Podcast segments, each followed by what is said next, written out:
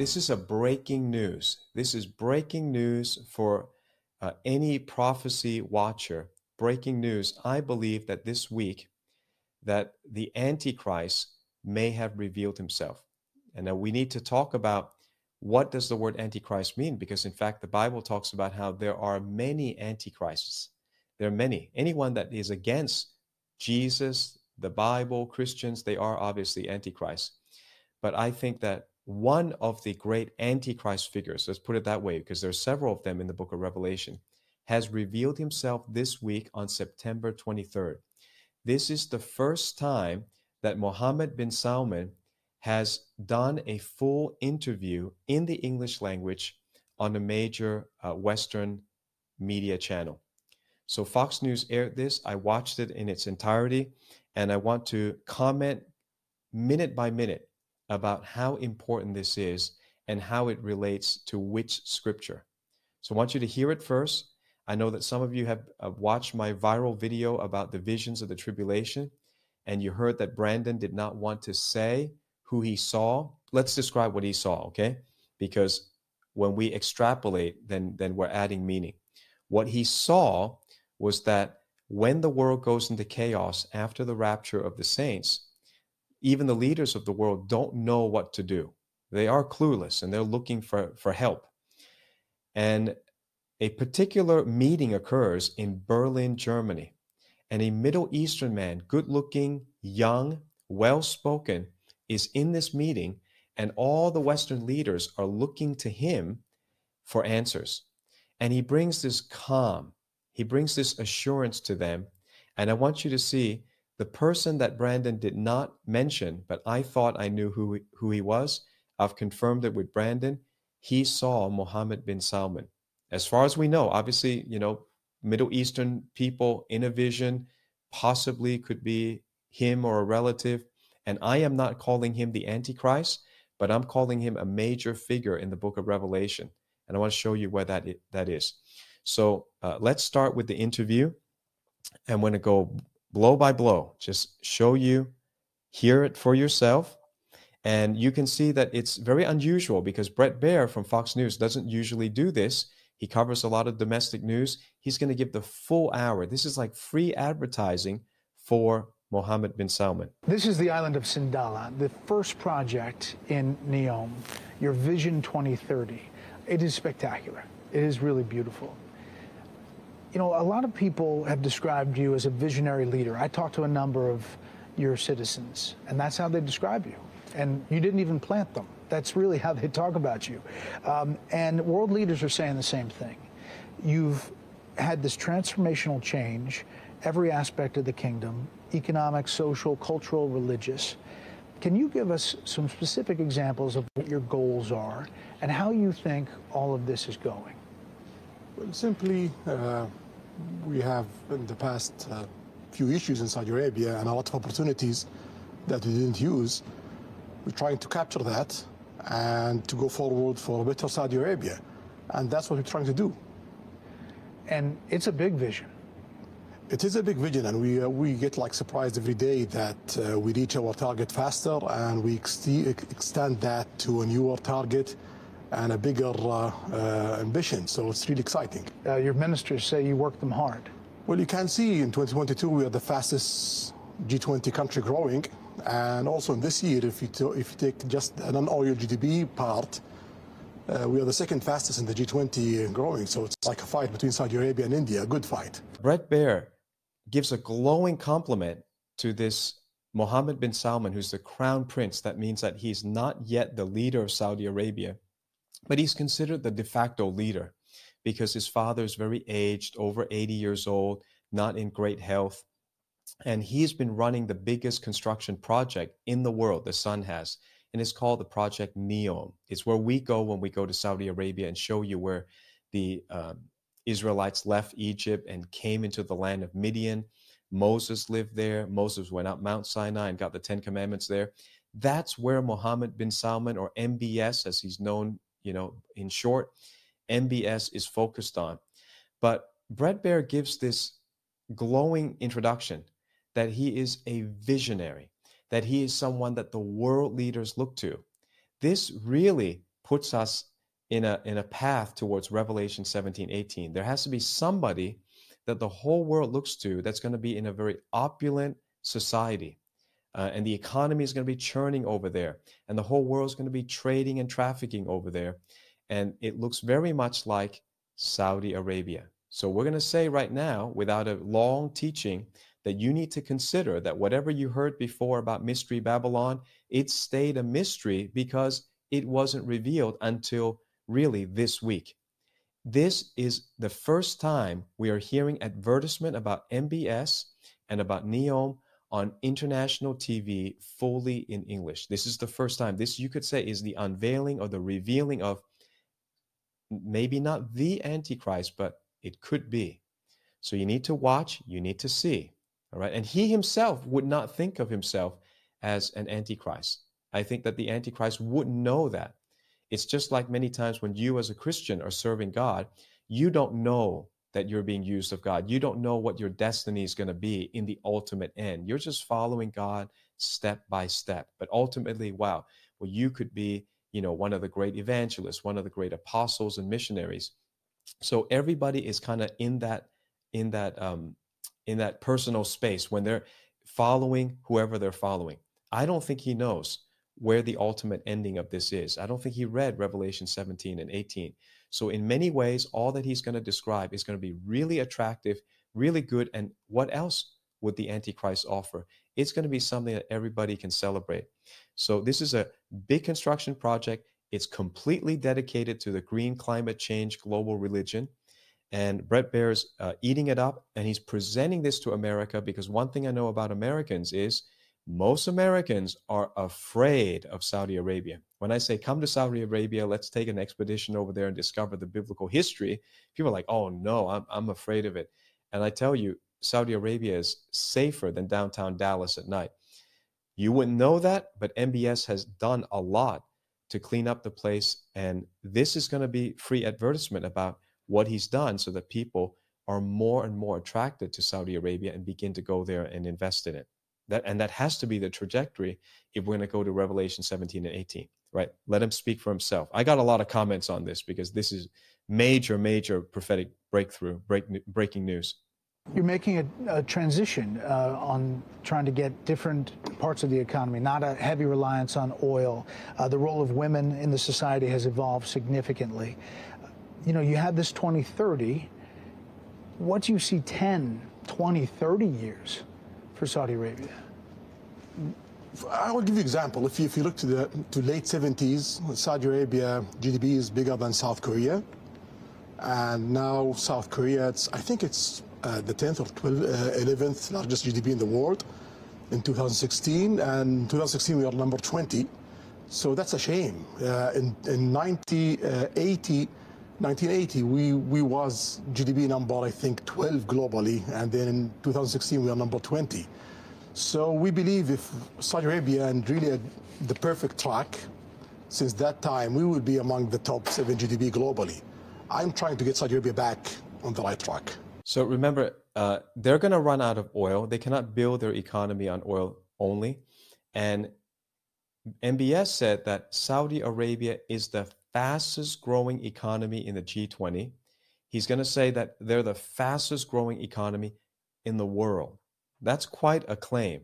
And that's what that's the kind of empire or nation you need to have to qualify as mystery Babylon. We're going to see it qualifies on many, many levels. You're a data guy. We can, we can see today. Today, today we are the largest uh, uh, 17, number 17 ranked as the largest GDP in the world, but in G20 we are almost ranked number 15 from 20 in just few years. The G20, you just mentioned it. You really have become a big player on the world stage, and that G20 rail and ports deal connecting Europe, the Gulf nations, and India.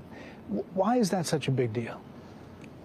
Logistics is important. If you want to manufacture in your country, if you want to move goods, it's, it's important to have a good logistic plan. Uh, you work it with uh, many countries, many regions, to be sure that goods pass uh, in the right time. We, for example, uh, that project will cut the time of goods from India to Europe by three to six days. Cut time, save money, and it's more uh, safer, more efficient. Uh, so why not? And it's not about only moving goods and railways and ports. It's also about linking uh, grids, energy grids, uh, data, uh, cables, and other uh, stuff will benefit uh, Europe, Middle East, and also Uh, uh, India. And most of these energy, all of these energy going to be a green energy that's going to be produced in the Middle East and, uh, and being exported to Europe and, and India. So it's a big deal for us and for Europe and for India. Also mentioned in this deal is Israel. Um, what would it take for you to agree to normalize relations with Israel? Okay, so this is going to be the one that the prophecy watchers are going to pay attention to. What's the relationship between the largest? Um, I mean, th- this is the mother of Islam. In Saudi Arabia, are two of the main cities that have you know religious importance for the religion of Islam. It's Mecca and Medina, right? Mecca and Medina. Mecca is where all the 1.8 billion Muslims have to face and bow down to and pray towards this Kaaba, this cube, all right, uh, in the middle of, of, of Mecca. They bow to this five times a day. Then Medina is the place where the uh, Prophet Muhammad is buried. So, what's the relationship going to be between this mother of Islam nation and Israel? Well, uh, there is approach from uh, President Biden administration to get to that point. Uh, for us, the Palestinian issue is very important. We need to solve that part, and we have a good negotiation. negotiations continue till now. We gotta see where it will go. We hope that it will reach a place that it will uh, ease the life for the Palestinians and uh, get Israel back, uh, as a player in Middle Middle East. There were reports that you had suspended talks. No, no, that's that's not true. Not true. So you think, if you were to characterize it, are you close? Every day we get closer. It seems it's for the first time uh, real one, serious. We gotta see how it goes. As far as uh, giving the right answer, uh, he's he's handsome guy. He's young. He's 38. He's very well spoken. He says that he's ready to make a deal with Israel, but he's also going to take care of the Palestinians. So everybody is happy with what he's saying so far. Now, Bret's going to ask him a bit more difficult question. How is he going to deal with uh, Benjamin Netanyahu, who's kind of a lightning rod in the Middle East? Let's see what he says. Can you make a deal with Israeli Prime Minister Benjamin Netanyahu? Is that somebody you can deal with? Well, uh, in Saudi Arabia policy, we don't interfere of who's running each country, who's there. We work with him. Now we don't have a relation with Israel, but if uh, Biden administration succeeded to make, I believe, the biggest historical deal since the end of the Cold uh, uh, uh War, then we're going to start a relationship, and that relationship going to be continuous regardless of who's running Israel. Again, absolutely perfect answer from someone that could be a candidate for the Antichrist or an Antichrist. Um, he has he has said uh, he's paid homage to the the Saudis. He says, "Well, we don't actually have any relationship with Israel, and we don't interfere with any other country's uh, policy. So they're happy." Then he says he pays homage to Biden. He says, "Well, if Biden succeeds in normalizing the relationship, then we'll establish the relationship. So he gives face to Biden, who can barely uh, walk and talk at the same time, can't climb up stairs, doesn't remember where he's at and who he's talking to, but he's really given face. This is a very Middle Eastern way of talking, very honorable way of talking. The Western world's forgotten all this, but um, uh, we kind of Easterners completely understand what he's doing. So he's giving face, giving honor, and and kind of holding back a little bit on his role. But in fact, his role is what he's saying is this is going to be the biggest peace deal in the world since the end of the Cold War. He realizes his historic presence and significance. So he's kind of um, toning it down. But it's very significant. And for anyone in, you know, reading and reading prophecy, you know it's significant. I mean, he's 73, you're 38, um, but you think maybe there's a chance you could deal with him? If we have a breakthrough of reaching a deal that give the Palestinians their needs and uh, make the region come, we got to work with whoever's there. Not to go too far, but the concessions Israel would have to give the Palestinians what would that look like? That's part of the negotiation. Okay. Yeah, I, I don't I want to you. describe things because I, I, I, want I want to see really a good life for the Palestinians. So I, I want just to continue the negotiation with the with the Biden administration to be sure. Very interesting. So he talks about Bret's trying to press him. So what are the terms of the negotiation? Obviously, this is speaking about the Temple Mount. What is going to happen to the Temple Mount? Are we going to see the third temple rebuilt? And he says, no, no, no, we're not going to touch that. We're not touch that. We're going to just say publicly going to make sure the Palestinians are happy. Well, what's the key issue? It's any piece of real estate. I mean, any tree God wants, the devil says, you got to have it. If he says, I want this one piece of real estate, the devil and, and all of, you know, and all of the enemies are going to want that, that place. So something has to break about that, that kind of stalemate right now where the Jews cannot worship freely and Christians cannot pray freely on one of the most significant um, places on earth, you know, the Temple Mount. That's where Jesus preached. Well, on the that U.S. side, good. would there be a defense pact maybe between the Saudi Arabia and, and, the United States? And what would that, would it look like um, Article 5 in NATO? Yeah, first of all, we, we have some sort of that in the past 80 uh, years.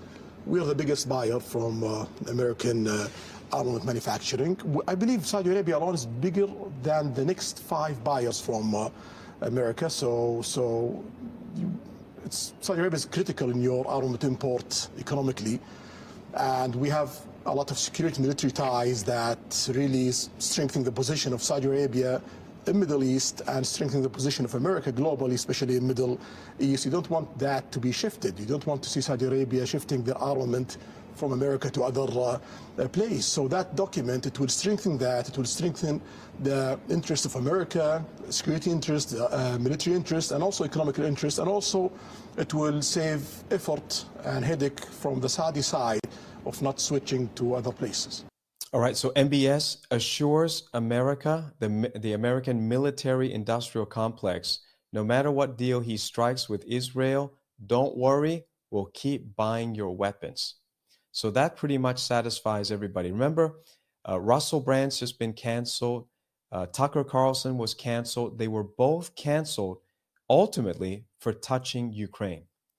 That's what the elites don't want is talk about anything you want, have your own opinions, but do not stop war on this earth. They want war.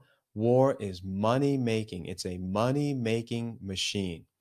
And anyone who touched it, doesn't matter how famous they are, they got canceled. Russell Brand is uh, another one of those kind of, he's very anti government. He was very left wing, the darling, you know, of the left, no matter how sinfully he lived, no matter how degenerate he was, they never said anything about him.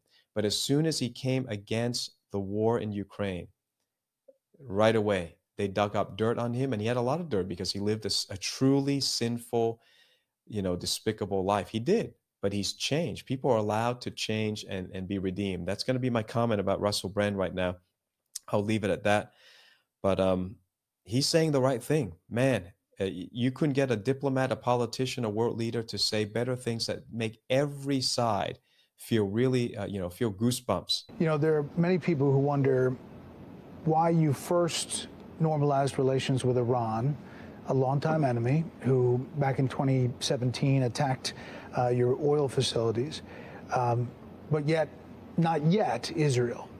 Can you, you explain that? Based in situation and uh, politics. So uh, we have a long fight with Iran since '79. Uh, uh, we don't we don't want to be that uh, the norm in the Middle East. If there is opportunity to shift that and to go to prosperity and interest and uh, uh, working with Iran and working with the other Middle Eastern, bringing Iran to work with the Arab world, with the Middle East.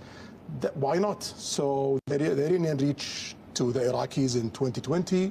The Iraqis talk to us. They start to they start to do that kind of uh, negotiation.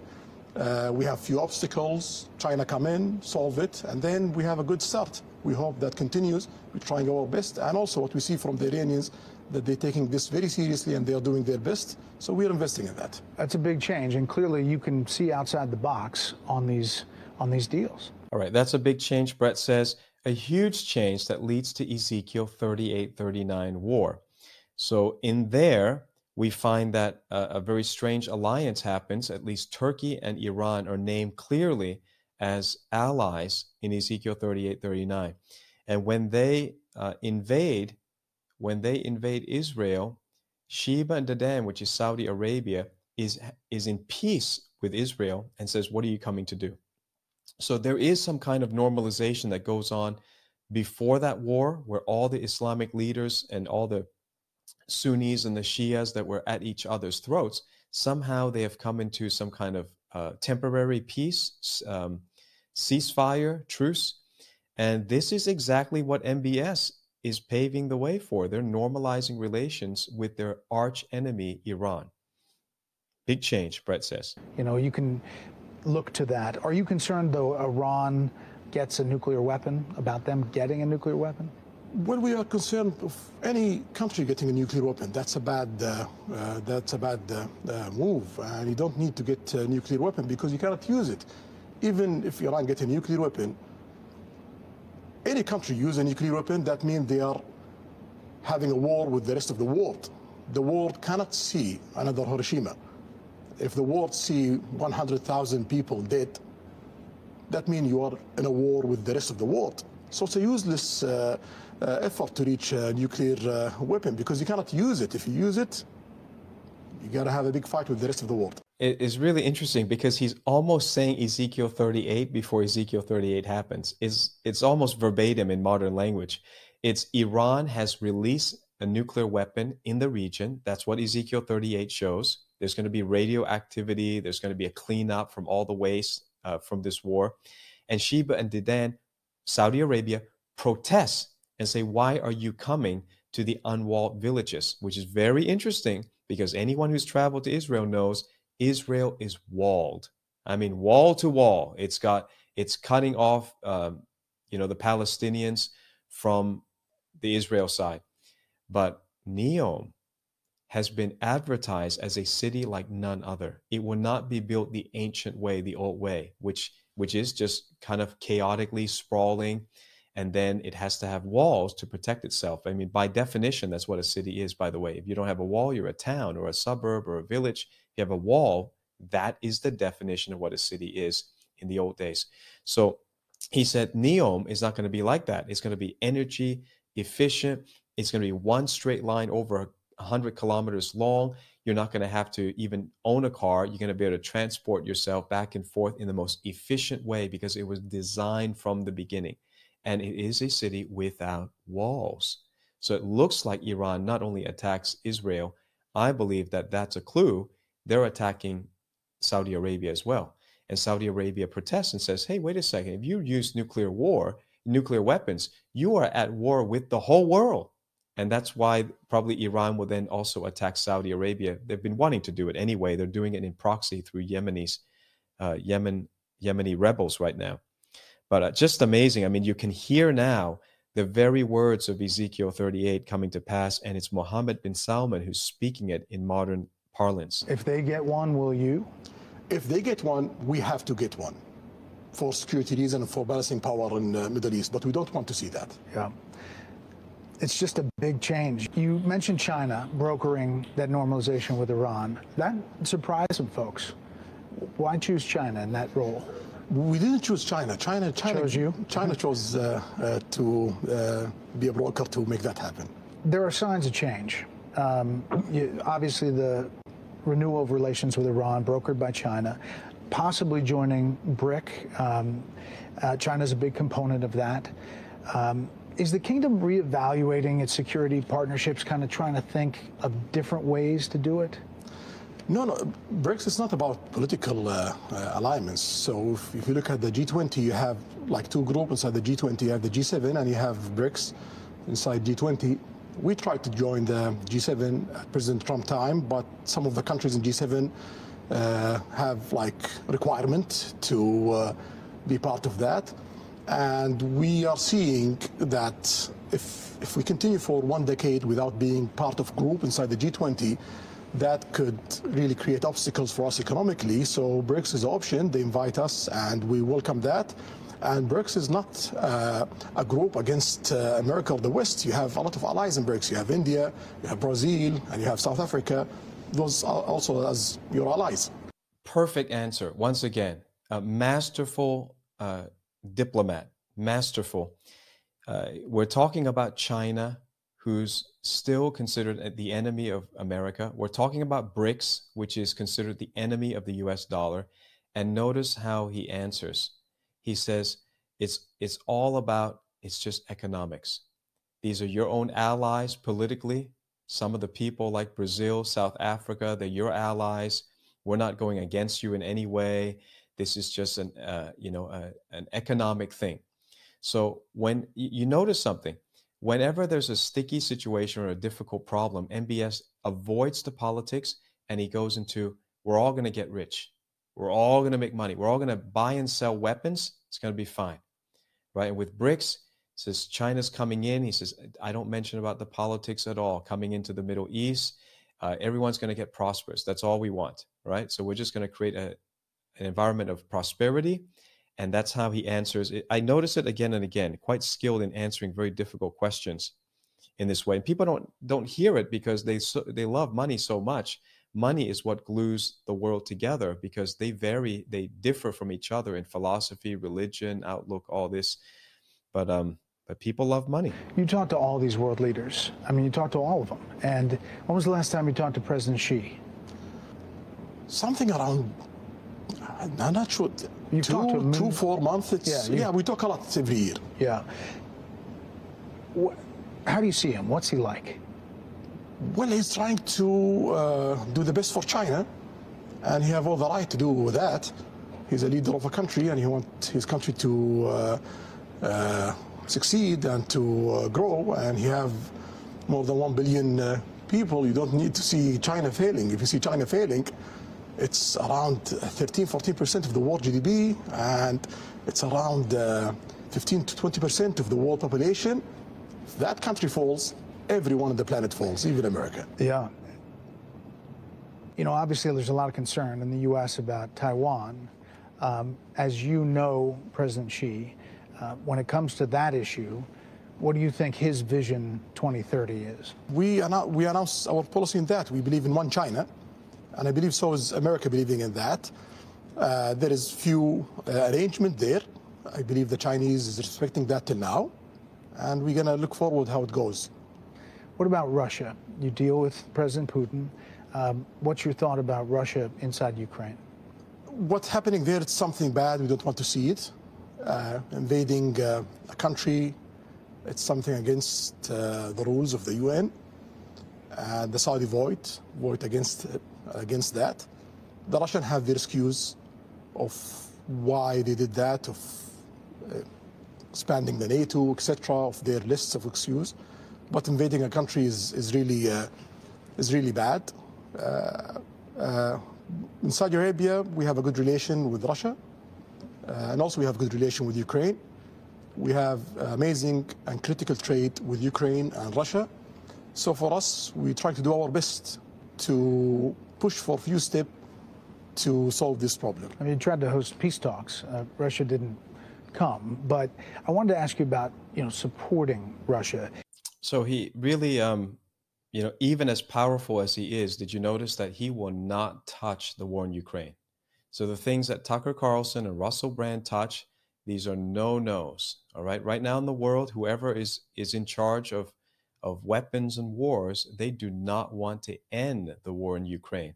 And even a powerful man like Mohammed bin Salman doesn't want to touch it at all. So it just says, it's just bad to invade a country. What he's saying is, yeah, we have to keep going along with this endless war and supplying money to a corrupt Zelensky government, and we can't really question it. So we don't want to talk about that.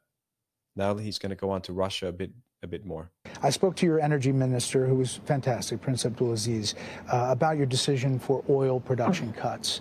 And he told me that it was based on volatility and trying to stabilize the market. there are some supporters of Ukraine who say by doing that and prices spiking that you have essentially boosted Russia's war effort at a time when the country, every country, a lot of countries are trying to squeeze him to get out of Ukraine. So how do you deal with that? So criticism? you're talking about support of Ukraine, but how about the president of Ukraine? What did he say?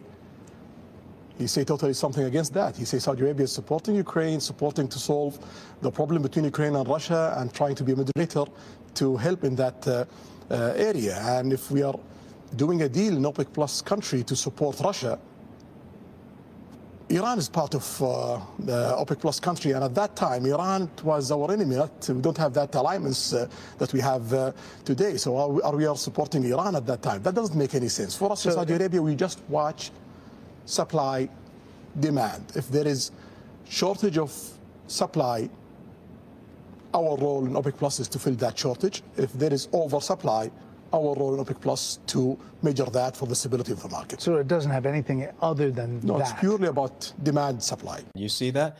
There's a very difficult question about hey, Saudi Arabia is supposed to be America's ally, but yet you are acting in the interest of Russia when the whole world was trying to sanction Russia to punish them for the invasion of Ukraine.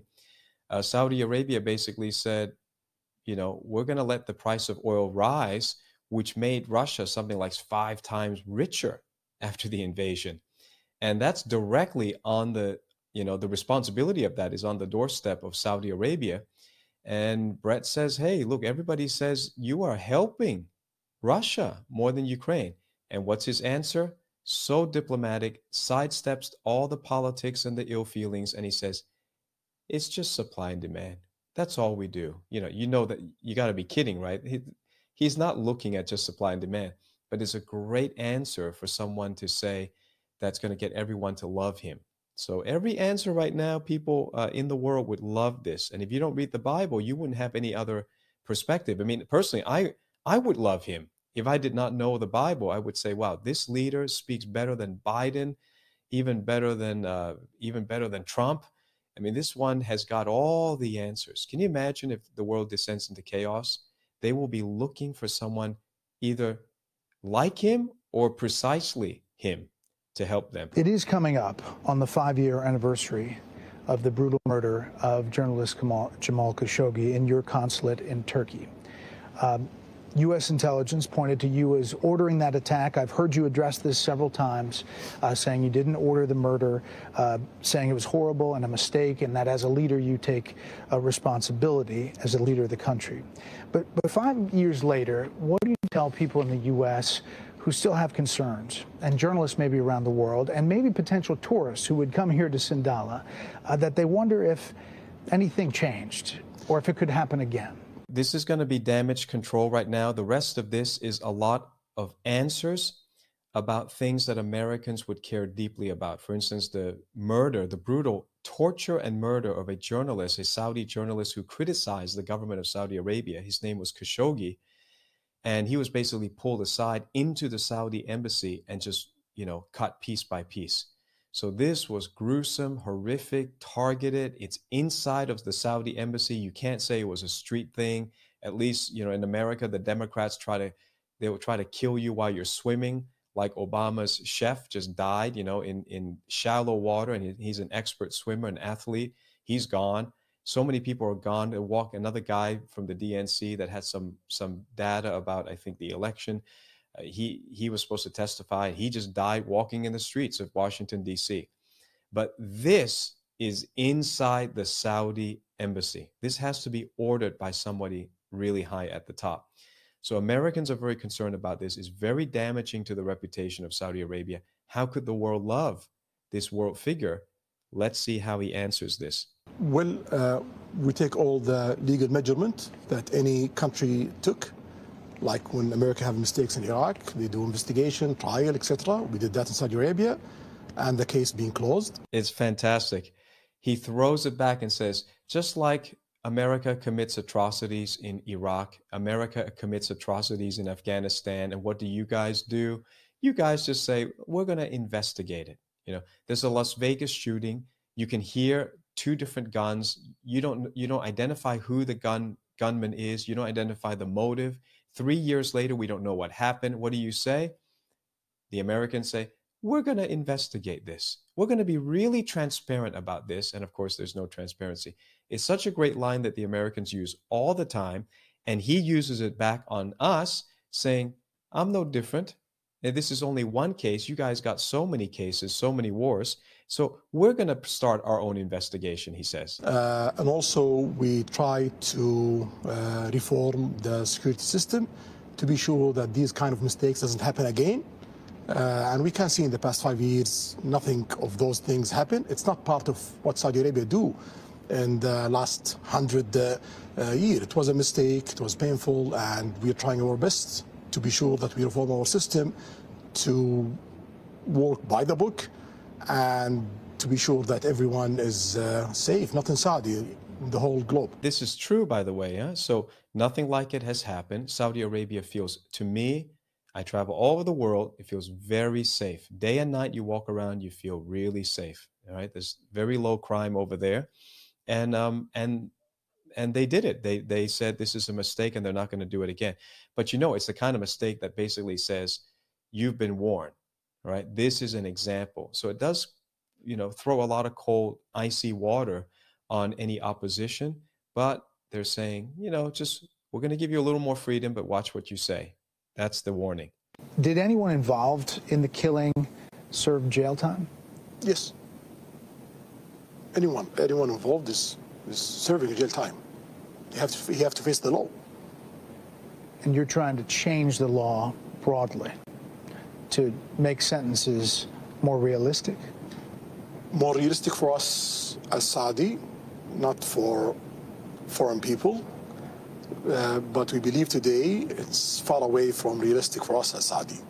So we are not proud of all of our laws in Saudi Arabia. There was this AP Associated Press article um, that just came out a couple weeks ago uh, with the headline that said Saudi man receives death penalty, penalty for posts online, latest case in wide ranging crackdown on dissent.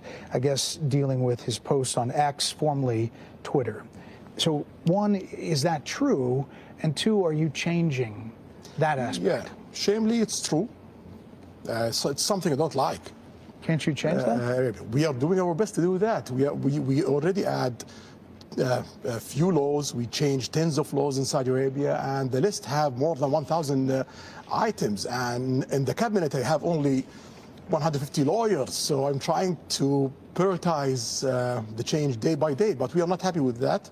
We are ashamed of uh, uh, uh, that, but the judicial system have to follow the laws, and I cannot tell the judge that do that and ignore the law because that will that's against the rule of uh, law. But do we have bad laws? Yes. Are we are changing that? Yes. Do you think that guy is going to get killed for the post? Well, uh, I, I, believe there's few steps in the trials. Uh, I'm, I, am hoping that in the next uh, phase of, of, trials, the judge there is more experienced and they might look at it totally different. I don't know if you caught that, but that's how uh, royalty speaks, okay? That's how you send a signal.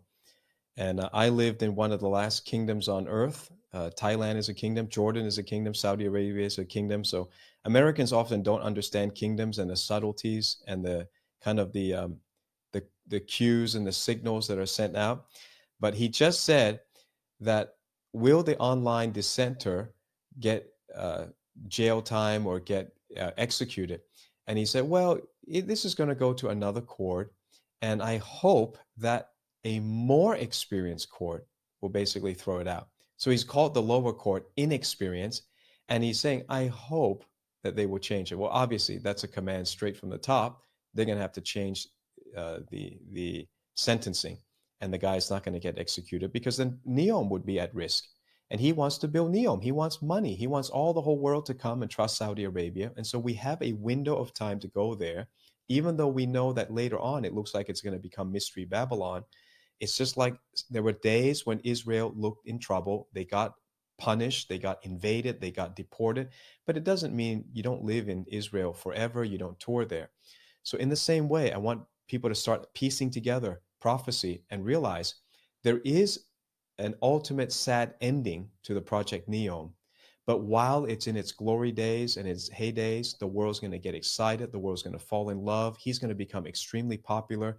And I think he's in Revelation 17, 18. Not quite the Antichrist in Revelation 13, but the woman that rides the beast in Revelation 17. And I'll read a little bit of it for you to for you to make sense of it. But I want to say one more thing before we get to the scripture. You notice a lot of people write to us, and you've heard this. People say, how could the Jews ever follow an, an Islamic antichrist? I can't understand that. That's never going to happen. Well, can you see? Here's a man that's brokering the biggest peace deal on earth since the end of the Cold War. And he's able to, to be very congenial about the most complex, difficult quagmires of global politics. And he's saying it in such an agreeable, you know, uh, appeasing way, compromising way and he took full responsibility for the murder of the journalist. And he's saying, I'm going to change the system, but I can't just tell the judge what to do, even though he just did. Right. But he's going to work at changing the law. Well, that's what, in the end, the Bible describes one of the characteristics of the Antichrist is that he will change the law. So it's very easy for me to see, and I don't know why it's hard for others to see, that yes, secular Jews who don't even believe or read the Torah anymore would fall in love with a very charismatic, young, handsome Arabic leader. Very easy to see. And I think he has just been revealed this week to the world. We prophecy teachers have been talking about it for years. Don't look at the wrong place. Don't look at Rome and Brussels and all that because you're living in America. You have a Eurocentric world view. No, the Bible is Middle Eastern centric. It's a Middle Eastern book. So right now, um, this is the first time where I think Americans are going to begin begin to change their impression of the Middle East, and it's going to look very a lot nicer. Recently in the U.S., we remembered the 22nd anniversary of the 9/11 attacks. Uh, as you know, 15 of the 19 hijackers uh, were Saudis. And the 9/11 victims' families, you know, they make their feelings clear, especially around the anniversary, that they believe there's intelligence that somehow links the Saudi government to supporting or facilitating those hijackers. What do you say to those 9/11 families 22 years later? All right, interesting. 22, the number of the Jews, the number of end times, the number of chapters of in Revelation. Again, 22 years later, he comes out. He's asked a very difficult question. 15 of the uh, airplane hijackers were Saudi citizens. The other one was uh, one from the UAE, one from Egypt, uh, one I, I forget uh, the last one, but uh, two more. So, but the majority by far are Saudi citizens, and the Saudis fund terrorism everywhere. And if you see a mosque and an imam in your town, it's paid for by the Saudis. So the opulence, the wealth, the rich, the influence of Saudi Arabia cannot be denied. It is what is described in Revelation 17. That is not Jerusalem. Jerusalem is not controlling all of the Gentile world. But do you know that Saudi Arabia, just in terms of lobbying money, out lobbies all the big pharma, big bank, big tech, all of that combined. Saudis have given $1.5 billion to the Bush family. They gave at least $30 million to the Clinton Foundation. They gave over $2 billion to Jared Kushner because he's the son in law of Trump. So all of them, Trump or Democratic, uh, sorry, uh, Republican or Democratic, they're all being paid for by Saudi Arabia. And that's pay for play. That's influence money. That's soft bribery, right? Legal bribery. So he has that influence uh, more than any other country in the world to be Mystery Babylon. I'm very sorry that anyone loses any, any one of his family. No one wants to lose his family, uh, uh, especially in, in, a way like uh, uh, like that. Yes, there is 15 Saudi in that being planned by Osama bin Laden. That's well, well known. Osama bin Laden being planned also a lot of attacks in Saudi Arabia. So it doesn't make any sense that we work with the guy who's uh, uh, doing terrorist attack in Saudi Arabia in the 90s, and after that. Great answer. Okay, so he he draws empathy. He says, "Yeah, Osama bin Laden, Saudi, and his henchmen were were Saudis, but Osama bin Laden also planned many attacks inside of our country. So he's creating empathy and and and a and an emotional link between the two. I'm killing Saudis and foreign people at that time in Saudi uh, Arabia. He's our enemy and he's the American enemy. The main attempt for Osama bin Laden, and that's by the reports, the main attempt of Osama bin Laden is to recruit as much as they can, as he can, uh, Saudis to be sure that he create a problem between America and Saudi Arabia. So if people in America fall to that, that means Osama bin Laden succeed in his plan. You're credited with going after uh, extremists, jihadi extremism in the country. Uh, is that still happening? The country was conservative uh, before, and it's not only Saudi Arabia was conservative, even America was conservative before. Time change, and reforms comes, and that's what's happening in Saudi Arabia. After the Khashoggi killing, President Biden called Saudi a pariah nation. Then he visited here and he had the closed fist, the fist pump. Uh, then it's an open hand recently at the G20 with a, a, handshake and a smile, thanking you for your leadership. It's fair to say the U.S. relationship with Saudi is, is complicated. How would you describe your current relationship with President Biden? The only thing that doesn't change in politics, that is changing. so always you change your politics that serve your goals as a nation. We have today great, great work with President Biden. We are working in the big uh, network that we're building between India, Saudi Arabia, uh, Europe. We are working with uh, peace arrangement with Israel and Palestine. We are we have a, a, the longest ceasefire in Yemen and there is a lot of good progress uh, to uh, create political solution, and we have a lot of work in security, stability in the region, also beyond in, uh, in Ukraine. We have amazing work in technology, R&D, uh, 6G investment and R&D in the United States of America, space industry, and many uh, uh, areas. So the agenda between Saudi Arabia and America today, it's really interesting, and we have really amazing relation with President Biden. Um, you talk with him behind the scenes. In the U.S. right now, there's a lot of focus, even from his own party, about his age. He's 80, you're 38, as I mentioned. You've worked with him, you've met with him. What's your assessment? He's sharp and he focus. Uh, he's really well focused, well prepared, and so th- that's what I see. Yeah. Well, he's asking about Biden twice, and he's not going to say anything negative about Biden at all. So he saves his face. I think um, we're going to get into the Word of God uh, and then just let him say some words in closing. But let's go now to Revelation 17. If you're not familiar with Mystery Babylon, this is my candidate for Mystery Babylon, and I want to show you a little bit about it. All right, so let's go to Revelation chapter 17, and we'll pick up from, let's say, verse 2. Well, might as well just start. Verse 1 There came one of the seven angels, which had the seven vials or the seven bowls, these are the last judgments, and talked with me, saying unto me, Come hither. I will show unto thee the judgment of the great whore that sitteth upon many waters. Right? So there's a prostitute. Prostitution is a term for idolatry in the Bible, right? Spiritual idolatry. Sorry, spiritual prostitution is idolatry, with whom the kings of the earth have committed fornication and the inhabitants of the earth have been made drunk with the wine of her fornication. There's no bigger idolatry uh, religion or idol in the whole world than a piece of rock and a meteorite that 1.8 billion people bow down to five times a day. That is the greatest idol ever invented by humanity. Verse 2, uh, verse 3.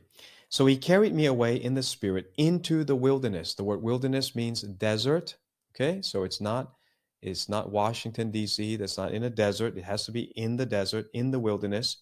And I saw a woman sit upon a scarlet colored beast full of the names of blasphemy, having seven heads and ten horns.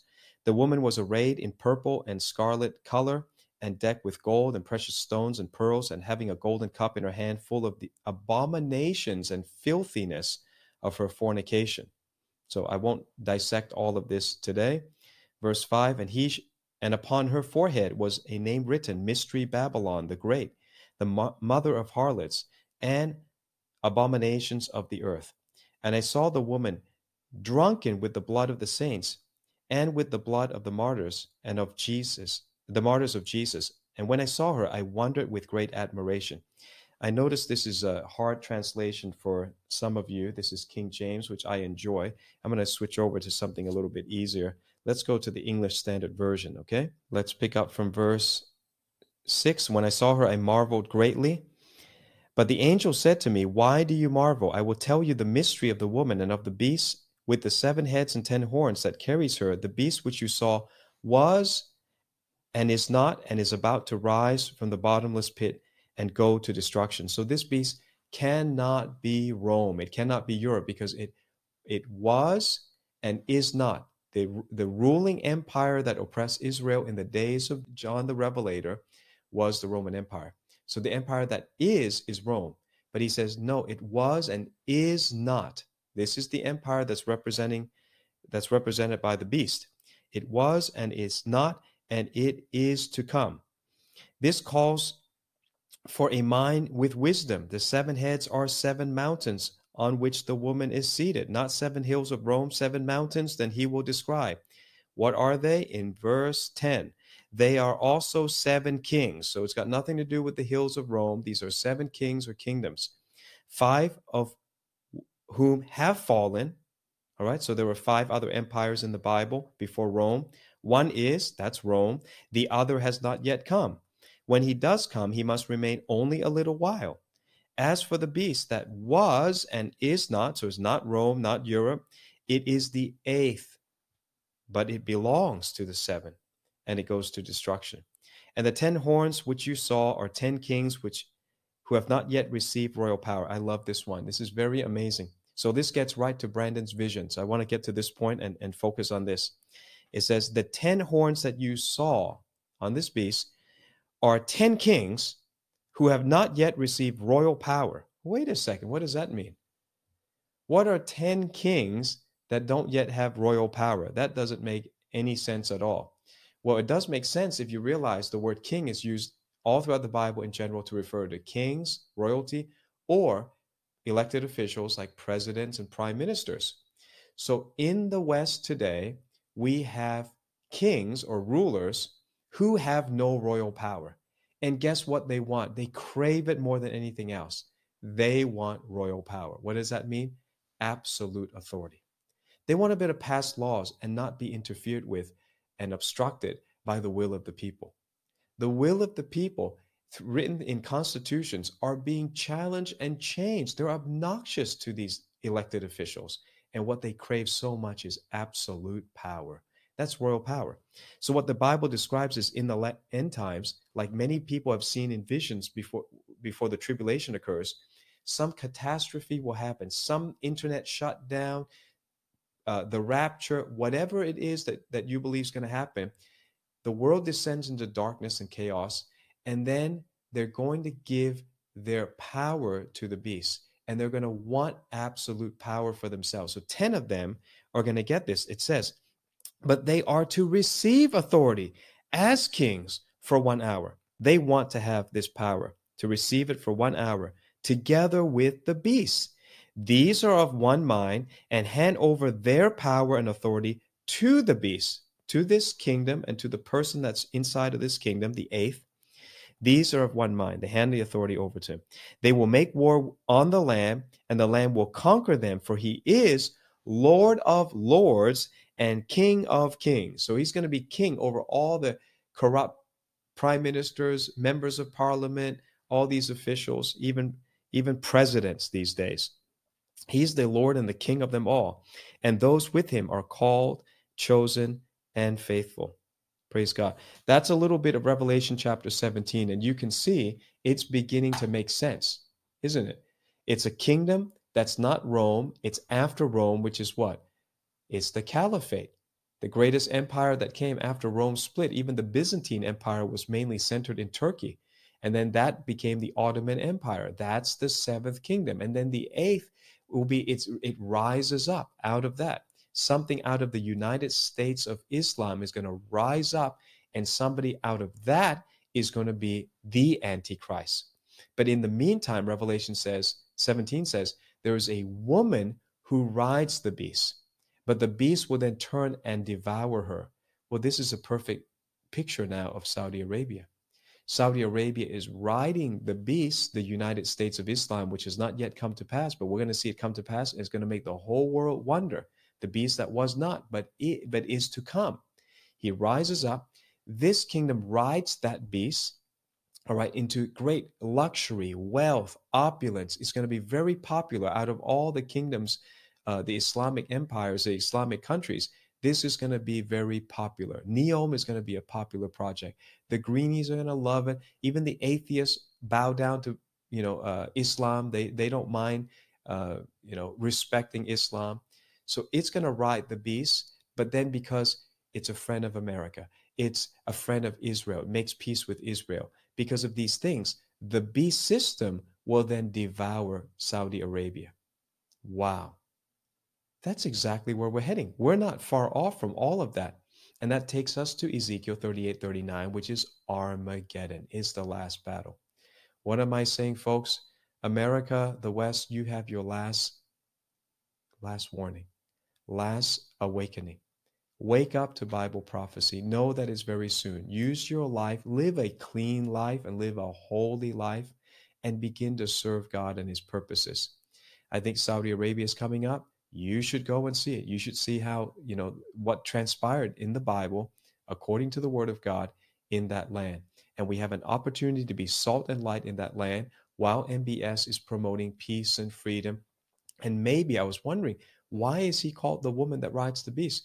because in the Islamic world, he would be considered very liberal. Now, he, to us, he's very conservative, but relative to the Islamic world, he is almost a feminist. He's almost being too feminine, pro feminine. How? They're still covered from head to toe, but he's allowing them to go out unchaperoned. He's allowing them to play music, all of these things. He's allowing them to drive cars. You know, again, we would consider that um, conservative, you know, allowing them to drive cars, but for them, it's very feminist. So maybe that's why in the end time, that kingdom is considered the woman that rides the beast system, right? We're going to see it unfold in front of our eyes. But this week was absolutely historic. We see the unfolding of the revelation of either the Antichrist, which is what Brandon believes. I believe differently. I believe that he is or he will become part of the woman, the harlot, the great harlot that rides the beast. And then the beast turns around and devours her. Custodian of the two holy mosques is a title held by the Saudi king. Um, and it's a really serious responsibility, always well understood in the U.S. Could, could you say something for our viewers about the obligation that implies for the Saudi king, how big a deal that is in the broader Islam? Well, the two holy sites in Saudi Arabia, it's the two holy sites of Muslims. Uh, Mecca, you have Kaaba, which they face five times a day, and they have to visit one time uh, life. And you're talking about almost two billion people in the, uh, the planet. And in Medina, you have the grave of the Prophet. So uh, the duty of any king of Saudi Arabia and the duty of all Saudi peoples to serve those two places and to serve the visitors of those, those places. And I believe we, we did a wonderful job in that area. Thank you for answering all of these questions. I just spent the past three days here, and I've visited here many, many times before. And I personally have seen major transformations, not just for women, but the building and the cranes and how people look at this country. For people on the outside looking at this, what would you tell them? Uh, you know, if they want to come visit, they may be skittish about coming to Saudi Arabia because of what has been written in the past, what, what they see. What, what would you tell them? I will tell them the greatest success story in the 21st century is Saudi Arabia. This is the story of this century. Do you want to miss it or not? That's your call. and do you think you're going to slow down at all? No, no. We're trying to speed up every day. Your Royal Highness, we really appreciate this time. Shukran. Thank you. And very interesting, Bret Baier actually speaks in Arabic a couple of times. That one he said shukran. So he's really doing a puff piece. This is like a one hour promo of Saudi Arabia, which uh, I, I happen to enjoy. I enjoy going to Saudi Arabia. I'm all in agreement with Mohammed bin Salman. People should go to it. We're going to do a tour in February 2024. We'd love uh, for Christians to join. We believe it's safe. We believe favor is on us to go. And we can go and be in salt and light while we're learning the actual places where the Bible events took place.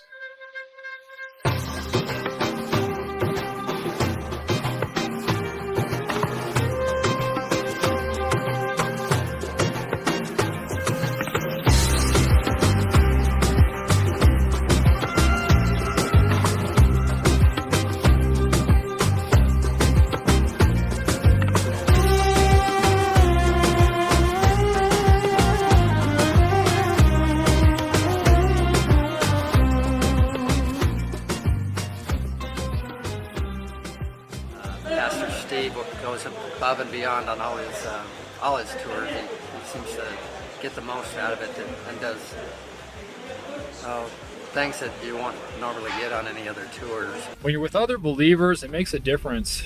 Other people with the same mindset as you.